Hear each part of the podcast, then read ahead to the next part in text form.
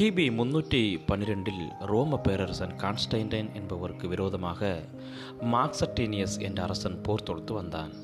அந்த சமயம் மிகவும் கலக்கமுற்றிருந்த கான்ஸ்டன்டைன் தன் சொப்பனத்தில் ஒளிமயமான சிலுவை ஒன்றினையும் அதன் அருகில் இந்த அடையாளத்தினால் நீ வெற்றி பெறுவாய் என்ற வாசகத்தையும் தரிசித்து உற்சாகம் கொண்டு விழித்தெழுந்தான்.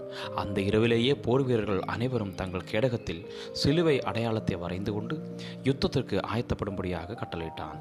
இறுதியில் ரோம படையினர் மார்க்சட்டேனியஸின் படையை முறியடித்து மிகப்பெரிய வெற்றியை பெற்றனர். சிலுவை அடையாளத்தின் மூலம் வெற்றி பெற்ற கான்ஸ்டன்டைன் அந்நாள் முதற்கொண்டு கிறிஸ்துவை பின்பற்றியதாக சரித்திரம் சொல்கிறது அவரை பின்பற்றிய அநேகர் கிறிஸ்துவையும் பின்பற்றத் தொடங்கினர். இன்று இயேசு கிறிஸ்துவின் சிலுவை மரணத்தை உலகம் அனைத்தும் உள்ள சபை நினைவு கூறுகிறது. சாபத்தின் சின்னமாய் காணப்பட்ட சிலுவை இயேசு கிறிஸ்து மரித்து அடக்கம் பண்ணப்பட்டு உயிர்த்தெழுந்ததன் நிமித்தம் அது வெற்றியின் சின்னமாக மாற்றப்பட்டது. அப்போசலாகிய பவுலும் கலாத்திய சபைக்கு எழுதும்போது நானோ நம்முடைய கர்த்தராகிய இயேசு கிறிஸ்துவின் சிலுவையை குறித்தே அல்லாமல் வேறொன்றையும் குறித்து மேன்மை பாராட்டாது இருப்பேனாக என்று கூறினார். ஆம் நாம் மேன்மை பாராட்ட வேண்டிய சின்னம் சிலுவை. நம் வாழ்வின் வெற்றியின் சின்னம் சிலுவை. சிலுவையின் நிழல் நாம் இழைப்பாரும் இடம். ஆனால் ஒரு மேஜிக் சின்னம் அல்ல சிலுவை. அதன் மேன்மையை மகிமையை சிலுவை மரணத்தின் மூலம் கிடைத்த விடுதலை உணர்ந்தோருக்கு அது வெற்றியின் சின்னமே.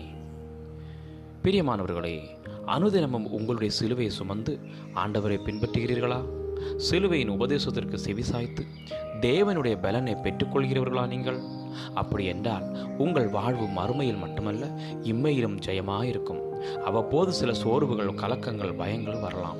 ஆனால் நம் இரட்சகர் சிலுவையில் நம்முடைய பாவங்களுக்காக நோய்களுக்காக சாவங்களுக்காக வெற்றி சிறந்ததை நினைத்து நாம் தைரியம் கொள்ள முடியும்.